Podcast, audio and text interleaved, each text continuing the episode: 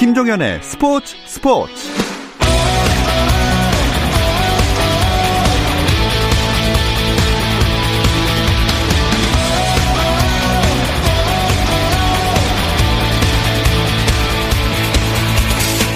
스포츠가 있는 저녁 어떠신가요? 아나운서 김종현입니다. 오늘 하루 스포츠계를 돌아보는 스포츠 타임라인으로 김종현의 스포츠 스포츠 출발합니다.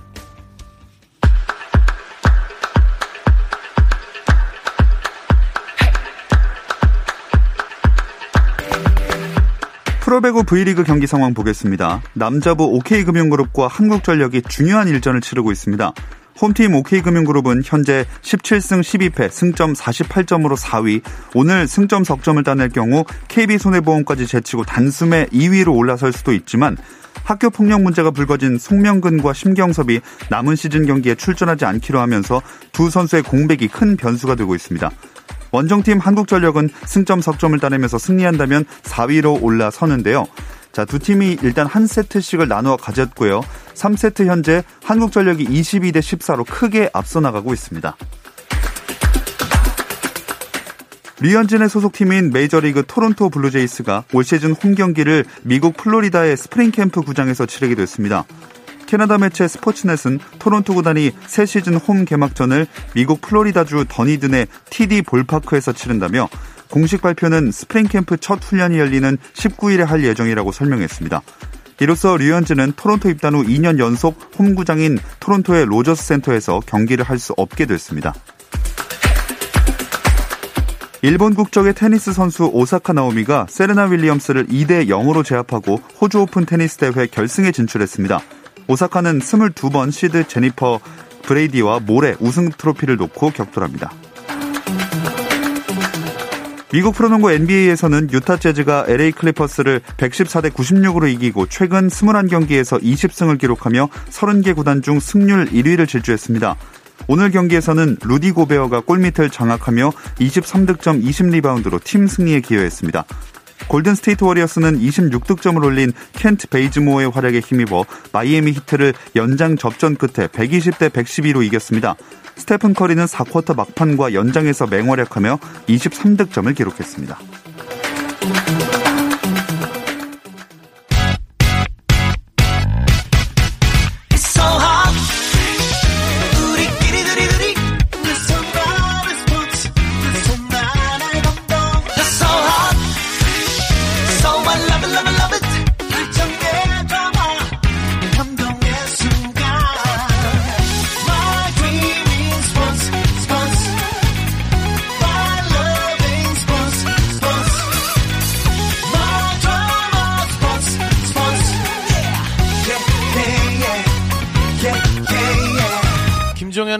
스포츠 스포츠.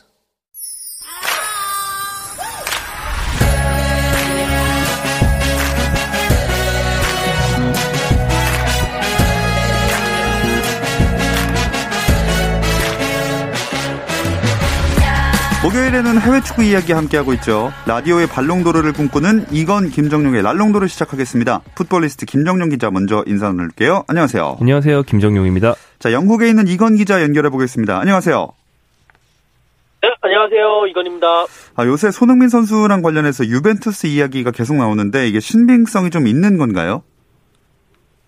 네, 어, 이탈리아에서 계속 보도가 어, 나오고 있습니다. 이탈리아에 있는 그 명문팀인 유벤투스가 이번 여름에 손흥민 선수를 영입하기 위해서 7,800만 파운드, 우리 돈으로 따지면 약 한 1,200억 원을 준비하고 있다라고 하는데 유벤투스는 이제 측면 강화 그리고 또 아시아 마케팅을 위해서 손흥민 선수를 데려오고 싶다 라는 설명입니다. 그런데 이제 이런 보도에 대해서는 사실 한 귀로 듣고 한 귀로 흘리시면 될 것 같아요. 지금 이 시기에 나오는 이적설의 대부분은 일단 공신력이 떨어진다고 보셔야 될 것 같습니다. 음, 그럼 출처는 어딘가요?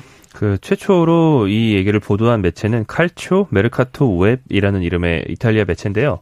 칼초가 이탈리아 말로 축구고 메르카토는 영어의 마켓이랑 비슷하죠. 네. 이적 시장이라는 거거든요. 음. 웹은 온라인이라는 거고. 그래서 축구 이적 시장 온라인이라는 뜻의 매체입니다. 근데 한마디로 이 매체의 신뢰성은 최하위라고 볼 수 있거든요. 아하. 그 우리가 흔히 신뢰성이 낮다고 하는 매체들은 그래도 단독 보도도 하고 뭐를 먼저 맞추려고 하다가 무리수를 둬서 신뢰성이 떨어지는 경우인데 예. 이 매체는 단독 보도도 못 하고 그냥 좀 이렇게 약간 엮어서 스토리를 만들어내는 경향이 있는 음. 매체라서 그냥 신뢰성은 없다고 보셔도 됩니다. 음. 이건 기자 그럼 가능성 사실상 없다고 봐도 되는 거겠네요. 네, 어, 가능성이 상당히 낮다라고 보시면 되고요. 일단 뭐그 김정현 기자가 이야기한 대로 그 보도한 매체의 공신력 자체가 상당히 낮고 어, 김정현 기자의 말대로 그 억지 주장을 많이 펼치면서 인터넷 클릭 수를 노리는 매체이기 때문에 상당히 틀린 것들이 많고요. 그리고 또 지금 그 코로나 팬데믹으로 인해서 유벤투스가 그만한 돈을 어, 쓸 수 없는. 이 유벤투스도 입장 수익이라든지 물품 판매 등에 있어서 큰 타격을 입었기 때문에 아니 현실적으로 그게 가능할 것인가 라는 거에 대해서 의문 부호를 계속 지울 수가 없는 그런 입장입니다. 그 일종의 해프닝이라면 이번 보도에서 손흥민 선수의 국적이 노르드 코레아노 그러니까 북한 사람이라고 예. 반복적으로 계속 나옵니다. 어. 그 유벤투스가 재작년에 북한 국적 북한 대표팀 공격수인 한광성 선수를 영입한 적이 있어서 예, 예. 헷갈렸는지 모르겠는데 이것만 봐도 좀 오류가 많은 회사다 이렇게 보셔도 되겠습니다. 어, 제일 기본적인 걸 틀렸네요. 뭐 재계약 빨리 하면 이런 얘기를 다 들어가지 않겠습니까? 네, 어, 손흥민 선수와 토트넘의 지- 그 계약이 사실은 이제 2023년 6월까지입니다. 지금 계약 만료까지는 한 2년 반 정도 남았는데 토트넘 입장에서는 일단 급할 것은 없거든요. 지금 코로나 팬데믹으로 인해서 재정적인 압박도 받고 있는 상태인데 손흥민 선수의 그 연봉을 올려주기 위해서는 돈이 좀 필요한 건데 지금은 돈이 없으니까 일단 계속 어 그 협상을 하고 있는 상황이고 코로나가 끝나야지 돈이 들어올 텐데 그때 들어와서 재계약을 이제 마무리 지을 생각도 해봐도 되고요. 토트넘은 또 지금 연봉 체계도 무너뜨리지 않으려 하고 있으니까 일단은 재계약을 우리 입장에서는 빨리 해가지고 손흥민 선수의 아, 그런 재계, 아니, 이적설도 없어지고 좀 안정을 취하면 좋겠다라고는 하겠지만 현실적인 상황에서 코로나 때문에라도 어, 지금 재계약은 좀 빨리는 안 될 것 같은 그런 분위기. 아하. 이 이야기가 유로파리그 기자회견에서도 나왔다면서요? 네, 손흥민 선수가 기자회견장에서 뭐 기자회견장에서는 의무적으로 뭐 어떤 질문이든 받아야 되니까요. 네. 재계약과 관련된 질문을 받았는데요. 어, 손흥민 선수는 뭐 아주 중립적으로 어, 정석적으로 대답을 했습니다만 손, 어, 토트넘에 남겠다, 뭐 빨리 재계약을 맺고 싶다라는 류의 얘기는 하지 않고 철저하게 중립적으로 말했다는 점이 눈에 띕니다. 어. 재계약과 관련해서 지금 이야기하는 건 부적절하다. 경기와 팀에만 집중하겠다. 이렇게 얘기했습니다. 자, 이렇게 되면 손흥민 선수 이적설은 아무래도 이건 기자 계속 나올 것 같은데요. 네, 뭐 손흥민 선수도 이 재계약에 대해서 아직까지 그렇게 말을 아끼고 있고 그런 질문들이 사실 그 무리뉴 감독 기자회견 할 때도 종종 그 심심찮게 나오거든요. 그때마다 무리뉴 감독도 아직은 시간이 많이 남아 있다. 뭐 2023년 여름까지인데 왜 지금부터 빨리 하려고 하느냐? 코로나만 끝나면 빨리 될 것이다. 라고 하면서 계속 그 이제 질질 미루는 상태입니다. 여기에 이제 어 지금 토트넘이 어, 상당히 또 성적이 안 좋기 때문에 만약에 예, 유럽 대항전에 못 나간다. 그러면 선수를 팔아야 되거든요. 그러면 선수를 팔 만한 선수, 또 유럽의 빅클럽들이 노릴 만한 선수는 케인 선수와 손흥민 선수이기 때문에 계속 계속 계속 이 손흥민 선수에 관한 아, 이적설이 계속 흘러나올 것으로 보입니다. 어, 손흥민 선수도 손흥민 선수인데 그 말씀하신 해리케인, 이 해리케인의 예상 이적료도 나왔더라고요. 네, 어, 영국 매체 데일리 메일, 뭐 여기도 신뢰성이 높은 건 아닙니다만, 네. 어, 데일리 메일이 보도한 바에 따르면 다니엘 레비 토트넘 회장이 해리 케인의 요구 이적료를 책정했다.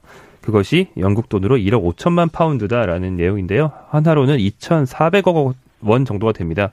손흥민 선수의 예상 이적료가 한 1,200억 원 정도로 거론이 되니까 네. 케인 선수의 몸값이 정확히 손흥민의 두 배 정도로 거론된다고 보시면 되겠습니다. 어.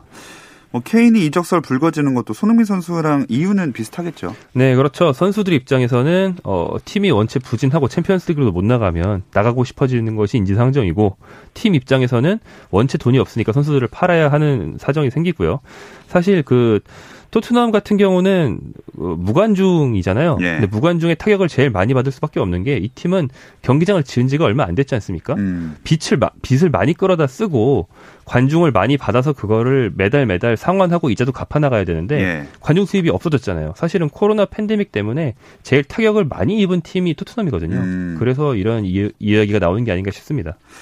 게다가 이 현재 토트넘의 성적을 보면 이런 이야기가 나오기에 충분한 것 같아요.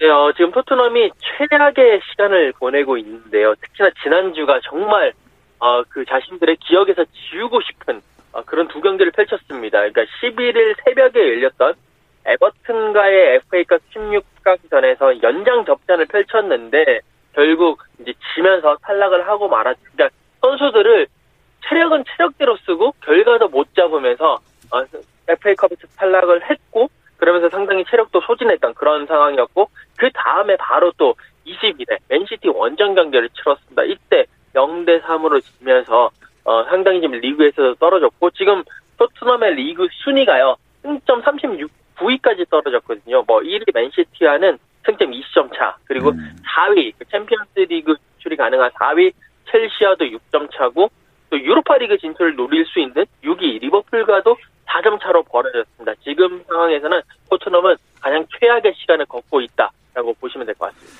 이렇게 급격하게 떨어진 이유가 뭘까요? 뭐 토트넘의 최근 경기를 보면 다들 아실 수 있겠지만 전반적인 선수단 quality가 하락할 수밖에 없는 상황이 여러 번 닥쳤습니다. 뭐 좀 불운한 면도 있었고요.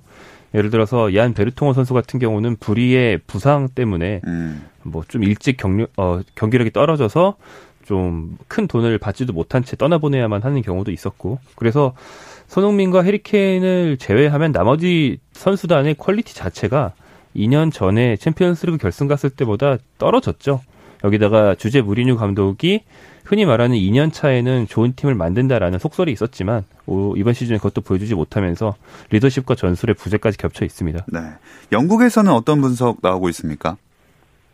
어, 가장 뭐 큰 것이 일단은 그 팀의 스쿼드의 그 깊이가 상당히 얕아졌다. 그러니까 선수들이 많이 나가긴 나가는데 들어오질 않고 있다라는 게첫 번째고 그 다음에 최근에는 로셀소 선수와 레길론 선수의 부상이 상당히 크다. 그러니까 중원에서 로셀소가 패스를 찔러주고 어, 측면에서 레길론이 측면 공격에 가담을 하면서 크로스로 올리는 이것들이 상당히 공격적으로 좋았는데 그런 부분이 사라졌다. 여기에 케인과 손흥민 선수에게 너무 공격이 몰려 있어서 단조로워졌다. 그리고 팀 분위기도 좋지 않은 것 같다라고 하면서 어, 여러 가지의 그런 부진 요인들을 꼽고 있습니다. 어, 상황이 이렇다 보니까 손흥민 선수는 계속해서 선발 출전을 하고 있는데 체력적으로 걱정이 좀 되네요. 네, 어, 손흥민 선수는 19일 유로파리그 원정을 치른 다음에 21일 웨스트햄과의 리그 경기까지 치릅니다. 둘 다 원정 경기라는 게 좀 눈에 띄는데요. 19일 유로파리그 원정 경기를 치른 상대 볼프스 베르거는 오스트리아 팀인데 지금 영국발 오스트리아 입국이 제한되어 있기 때문에 네. 중립 경기장인 헝가리의 부다페스트에 있는 경기장에서 이걸 치러야 하죠. 여기 이 경기장에서 엊그제 리버풀 대 라이프치히 경기도 열렸는데 라이프찌히 수비수들이 계속 넘어졌거든요. 어허. 미끄러운 잔디를 좀 조심해야 될 것 같고요. 현지 시간으로는 18일과 21일이기 때문에 3일 간격이 있긴 합니다만 둘 다 원정이라는 점 상당히 체력 부담이 심할 수밖에 없고요. 어, 가능하다면 먼저 있는 유로파리그 경기에서는 뭐 일찍 어, 결과를 내고 네. 선수들이 빨리 휴식을 취하는 게 굉장히 절실한 상황이죠. 이 손흥민 선수가 지난 경기에서 발목에서 피 나는데도 뛰지 않았습니까? 네, 그 맨시티와의 경기에서 어, 경기 도중에 이제 칸셀로 선수와 경합 이제 충돌이 있었고 그때 발목이 이제 좀 찍히면서 스터드에 찍히면서 피가 났는데 어, 이 현지에서는 사실 손흥민 선수 발목에 피가 나는 부분에 대해서는 그렇게 관심이 크진 않았습니다. 이게 축구를 하다 보면 나오는 과정이고 많이 피를 본다라고 하면서 그렇게 그 자체는 관심이 크진 않았고 무리뉴 감독이 이제 그날 경기 끝나고 아 그 장면은 최소 카드를 줬어야 되는데 왜 주지 않았느냐라는 뭐 그런 정도의 말을 하는 그 말을 짚어주는 선에서 넘어갔고요. 어, 제 손흥민 선수가 그 기자회견 나왔을 때도 그렇고 그리고 또 여러 가지 공개된 훈련 영상이라든지 사진으로 봤을 때는 발목에 무리가 없었고요. 그날 경기 끝나고도 어 이제 손흥민 선수를 찍은 영상을 봤을 때도 어 크게 발목에는 그냥 어느 정도의 그런 이제 피부가 찢겨져 가지고 약간 피가 날 뿐이지 어 뭐 뼈라든지 인대라든지 그런 쪽에는 크게 무리가 없는 그런 모습이에요. 네, 일단 큰 부상이 아니어서 참 다행입니다. 그나저나 맨시티는 어, 토트넘 이기고 오늘 또 이겼어요. 네, 어, 맨시티가 이제 오늘 새벽에 브리스파크에서 그 에버튼과 그 16라운드 수년 경기를 펼쳤거든요. 여기에서 3대 1로 승리를 했습니다. 거의 뭐 범접할 수 없을 정도의 완벽한 경기력을 선보였고요. 어, 이 경기 승리로 인해서 어, 맨시티는 프리미어리그에서 12연승 그리고 컵대 포함한 모든 공식 경기에서 17연승 그리고 2021년 1월 1일 이후로 열린 모든 리그 경기에서 10연승을 달리면서 이 부분에 새로운 신기록들을 계속 자신들이 갈아치우고 치워 나가고 있습니다. 야, 이 기세면 뭐 막을 팀이 없어 보이는데요. 네, 현재 2위 맨체스터 유나이티드의 승점 10점 차로 앞섰기 때문에 뭐 진짜 크게 고꾸라지지만 않는다면 이미 우승으로 가는 확률을 매우 높여놨다는 평을 받고 있고요. 최근 이 팀 상승세의 중심은 미드필더 귄도한 선수였거든요.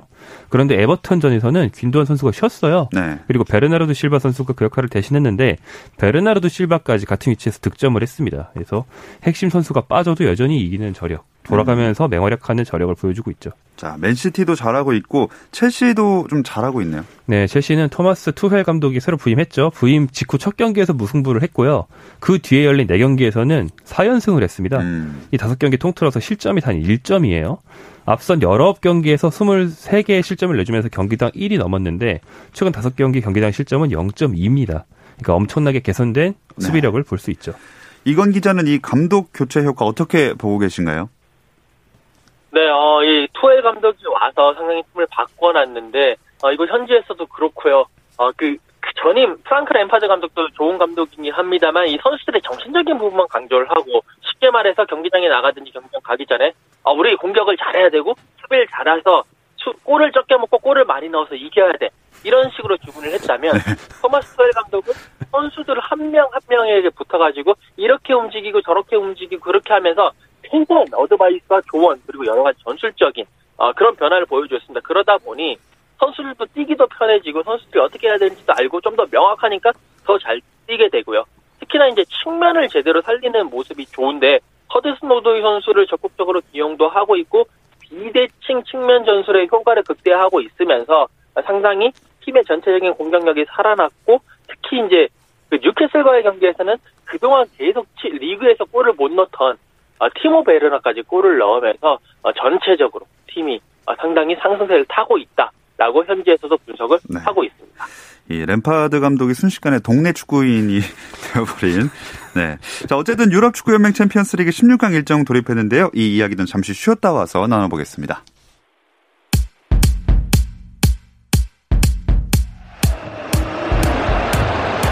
Options. Messi. Gets it back. Messi! Suarez 현장의 소리, 레전드들의 이야기. 스포츠 스포츠에서 모두 다 만나보세요. 김종현의 스포츠 스포츠. 해외 축구 이야기를 나누는 라디오의 발롱도르 이건 김정용의 랄롱도르 듣고 계시고요. 풋볼리스트 김정용 기자, 영국의 이건 축구 전문 기자와 함께하고 있습니다.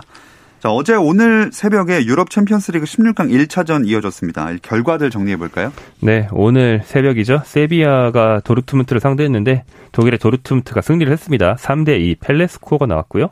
그리고 이탈리아 명문 유벤투스는 포르투갈의 포르투로 원정을 갔는데 포르투가 유벤투스를 잡았어요. 이게 이변이라고 할 수 있겠습니다. 어제 새벽에는 바르셀로나가 홈이었는데 홈 절대 강자인 바르셀로나가 파리 생제르맹에 무려 4대 1로 대패를 하는 충격적인 결과가 나왔고요. 그리고 아까 말씀드렸던 헝가리 중립 경기장에서 경기를 한 리버풀은 라이프치히에 2대 0으로 승리를 했습니다. 자, 공교롭게도 호날두의 유벤투스랑 메시의 바르셀로나가 다 패했네요. 네, 어, 제 호날두는 를 만나서 경기 내내 상당히 뭐 별, 다른 모습을 보여주지 못하고 계속 꽁꽁 묶이는 모습이었습니다. 그러면서 경기 말미에 어, 상대 수비수에게 이제 걸려 넘어지면서 페널티킥을 강하게 주장을 했는데 주심이 인정하지 않으니까 경기 끝난 후에 주심에게 막 가서 막 설전도 벌이면서 큰 소리도 치면서 조금 볼썽사나운 모습을 보여줬고 메시는 이제 파리 생제르맹과의 경기에서 어, 정말 멋진 그 패스 하나로 페널티킥까지 만들어냈는데 그 이후에 제대로 된 지원이 좀 떨어지면서 결국 패배를 지켜봐야 됐습니다. 이제 뭐 슬슬 어, 이 메시와 호날두의 시대가 조금은 저무는 게 아닌가라는 어, 그런 생각도 드는 그런 경기였습니다. 음. 자, 이 두 경기도 재밌었지만 스코어만 봤을 때는 역시 세비야 대 도르트문트가 진짜 눈길이 많이 가네요. 네, 세비야 대 도르트문트의 대결의 주인공은 엘링 홀란드였고요.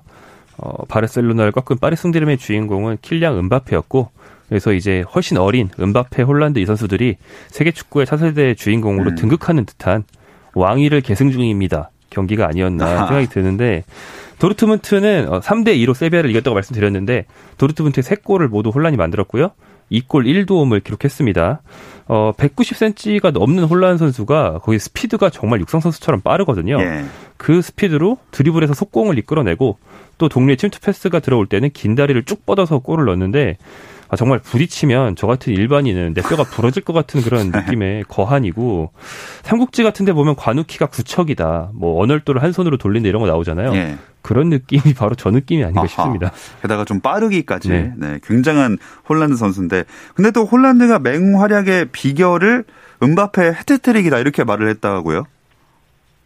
네, 어, 세비야와의 경기 끝나고 난 다음에 인터뷰를 가졌는데 이제 홀란드가 아, 네 어제 홀란 아, 그 음바페가 해트트릭하는 활약을 보면서 아, 상당히 동기부여를 얻고 나도 잘해야 되겠다라고 생각을 했다라고 말을 했습니다. 어, 그러면서 어, 특히 이제 홀란드가 음바페에 대해서 그- 특히나 그런 식의 라이벌 감정을 가지는 게 어, 지난해 챔피언스 리그에서 어, 파리 생제르맹이 도르트문트를 잡고 이제 승리를 했을 때 그리고 골을 넣었을 때 이 다 끝나 경기 끝나고 난 다음에 파리 생제르맹 선수들이 홀란드의 그 전매특허인 그 가부좌 세리머니를 라커룸에서 단체로 해가지고 약간 논란이 있었던 적이 있거든요. 그런 부분 때문에라도 이 홀란드는 뭐 은바페도 그렇고 파리 생제르맹 선수들의 어, 뭔가 좀 투지를 그 선수들을 보면서 투지를 키우는 그런 모습들을 계속 보여주고 있습니다. 이 두 선수가 실력도 그렇고 이야기거리 만들어내는 측면에서도 참 경쟁 구도가 흥미로워지는 것 같아요. 네, 어, 아까 말씀드린 것처럼 새 시대를 이끈 새로운 라이벌 구도죠. 홀란 선수는 챔피언스리그에서 지금 통산 18골을 넣어서 어, 킬리안 음바페의 기록에 근접을 했는데요. 18골이라는 숫자만 보셔야 되는 게 아니고 이 선수가 챔피언스리그에 데뷔한 지 얼마 안 됐거든요. 예. 13경기 18골입니다. 아하. 이건 정말 거의 초인적인 초, 차- 초기 득점이라고 할 수 있고 13경기 기록으로 따지면 당연히 어, 데뷔 후 13경기 기록은 역대 챔피언스 리그 사상 최고. 그것도 음. 이렇게 어린 나이에 최고라는 거는 정말 대단하다고밖에 볼 수 없죠. 그렇습니다. 또 음바페 얘기를 마저 해보자면 해트트릭을 기록한 게 이 상대가 메시의 바르셀로나였잖아요. 이것도 좀 남다르게 의미가 담긴 것 같아요. 네, 그 경기를 보셨다면 아마 그 축구의 시대의 흐름이 바뀌는 것을 직접 눈으로 보셨다라고 말씀을 드릴 수 있을 것 같은데 이 경기 열리기 딱 그 시계를 3년 전으로 넘어가 보면 이제 돌려보면 2018년 6월달 러시아 월드컵 16강전 때 프랑스와 아르헨티나가 붙었는데 그때 프랑스가 4대 3으로 승리를 했습니다. 그러면서 그 경기에서 은바페 선수가 두 골을 넣으면서 세계 축구 평론가들이나 팬들이 축구의 미래가 이제 스- 드디어 열렸다라고 평가를 했고요. 그리고 3년이 지나서 어, 은바페가 바르셀로나를 상대로 바르셀로나의 홈에서 그리고 메시가 보는 앞에서 해트트릭을 기록을 했습니다. 그 이제 그런 모습을 보면서 이제는 은바페가 축구의 미래가 아니고 이제는 축구의 현재다라고 말하는 그렇게 평가하는 사람들도 이제 슬슬 생겨 나오기 음. 시작했습니다. 뭐 아까도 잠깐 얘기가 나왔지만 아, 메날두 시대 언제 가나 언제 가나 아직이네 했다가 이제 진짜 가는 것 같아요. 근데 어, 사실 몇 년 전부터 서서히 저물고 있긴 했죠. 이 두 선수는 30대 중반임에도 불구하고 기량은 여전한데 이 자기한테 맞춘 팀이 언제까지 영원히 챔피언스리그를 우승할 수는 없거든요. 예. 두 선수의 소속팀이 챔피언스리그 우승권에서 좀 멀어지고 있는 것 같습니다. 사실은 메날두의 시대가 저문 뒤에 91년생, 92년생인 뭐 네이마르, 그리즈만, 아자르 이런 선수들이 시대를 이어줄 줄 알았는데 하나같이 부진하거나 본인은 괜찮게 하다가 불운에 한번 부상을 당하고 이런 네. 일들이 반복됐단 말이에요. 이들의 시대를 건너뛰어서 1998년생인 음바페, 2000년생인 홀란드의 시대로 바로 넘어가고 있습니다. 아하. 자, 그런데 맨체스터 시티가 리오넬 메시에게 엄청난 대형 계약을 제안한다. 이런 이야기가 나왔어요. 네, 어, 맨체스터 시티가 정말 리오넬 메시를 품에 이제 품고 싶어 하는 어, 그런 모습인데요.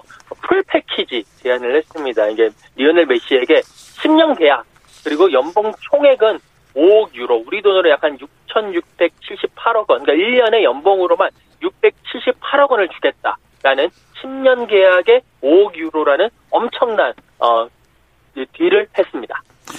어, 이 10년 후까지 사실 맨시티에서 뛸 수는 없을 거고 이 정도 계약이면 거의 노후 보장 아닌가요?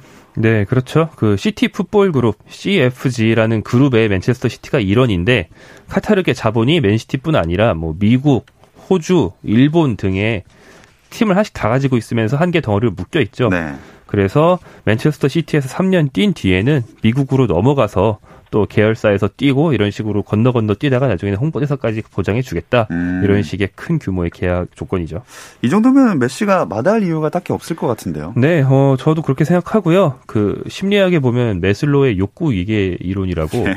한 가지 욕구가 충족되면 그 다음 욕구를 추구하게 되지 않습니까? 그, 어, 어, 웃으시네요. 갑자기 뜬금없는 게 나왔나요? 너무 네 너무 오랜만에 들어가지고 네. 그게 학부 때 많이 배우는 네, 거죠. 대학교 예. 때. 그러니까 돈이 많은 사람이 계속 돈만 쫓는 게 아니고 일정 액수가 충족이 되면 그다음 명예를 쫓는다는 거잖아요. 음. 그러니까 이 계약 패키지가 사실은 명예 측면에서도 좋은 게 챔피언스리그 우승권 팀인 맨시티에서 자신과 친숙한 과르디올라 감독과 할 수 있는 한 가지 챔피언스리그 도전을 하고 그 다음에는 미국으로 건너가면 또 화려한 헐리우드 생활 즐기면서 네. 한 단계 낮은 리그에서 왕처럼 또 지낼 수 있단 음. 말입니다. 이런 측면에서 만약 이게 사실이라면 아직은 설이지만 저는 상당히 구미가 당기는 조건이 아닐까 생각합니다. 네, 아, 내년도에 다음 시즌에 메시가 어느 유니폼을 입고 있을지 궁금해집니다. 아, 또한 명의 우리나라 선수 얘기를 해보자면 황희찬 선수가 챔스에 나왔는데 좀 모습은 아쉬웠어요. 네, 그 라이프치히와 리버풀 경기 후반 28분에 교체로 투입이 됐습니다. 황희찬 선수 리버풀 상대로 상당히 강한 모습 보이고 잘츠부르크 시절에도 골도 넣고 했는데요. 어, 이날도 들어가서 리버풀의 뒷공간을 무수히 침투하면서 무너뜨리려는 모습을 보였습니다. 이제 그 과정에서 리버풀의 조단 핸더슨 선수가 황희찬 선수 막는다고 막 잡아채면서 경고를 받기도 하고 그랬는데 아, 상당히 좋았는데 경기 종료가 조금 아쉬웠어요. 이 경기 종료 직전에 어, 패스가 들어갔고 황희찬 선수가 어, 수비 뒷공간을 확실히 무너뜨린 다음에 슈팅을 했는데 그게 정말 썬립 한 장 차이로 살짝 빗나갔거든요. 만약에 그 골이 들어갔으면 황희찬 선수 정말 희망의 증거가 되고 어, 주전 경쟁에 청신을 칠 수 있었는데 예. 그게 조금 안 들어간 거죠. 조금 아쉬워. 아, 다음 경기에 출전한다면 더 좋은 모습 한번 공격 포인트 기대해 보겠습니다. 마지막으로 그 남은 16강 1차전 경기 일정 짧게 짚어볼까요? 네, 나머지 16강 1차전은 다음 주 한국 시간 수요일 목요일 새벽에 걸쳐서 벌어지는데요. 라치오와 바이에른 뮌헨의 경기, 그다음에 아틀레티코 마드리드와 첼시의 경기, 메넨글라드바흐와 맨체스터 시티의 경기, 마지막으로 아탈란타와 레알 마드리드의 경기가 준비되어 있습니다. 또 맨날 또 새벽에 하겠지만 네, 축구 팬들은 아마 잠 못 자는 밤이 되지 않을까 싶습니다. 자 이번 주 알롱도로 여기서 마무리하겠습니다. 영국에 있는 이건 축구 전문 기자, 풋볼리스트 김정용 기자 두 분 고맙습니다. 고맙습니다.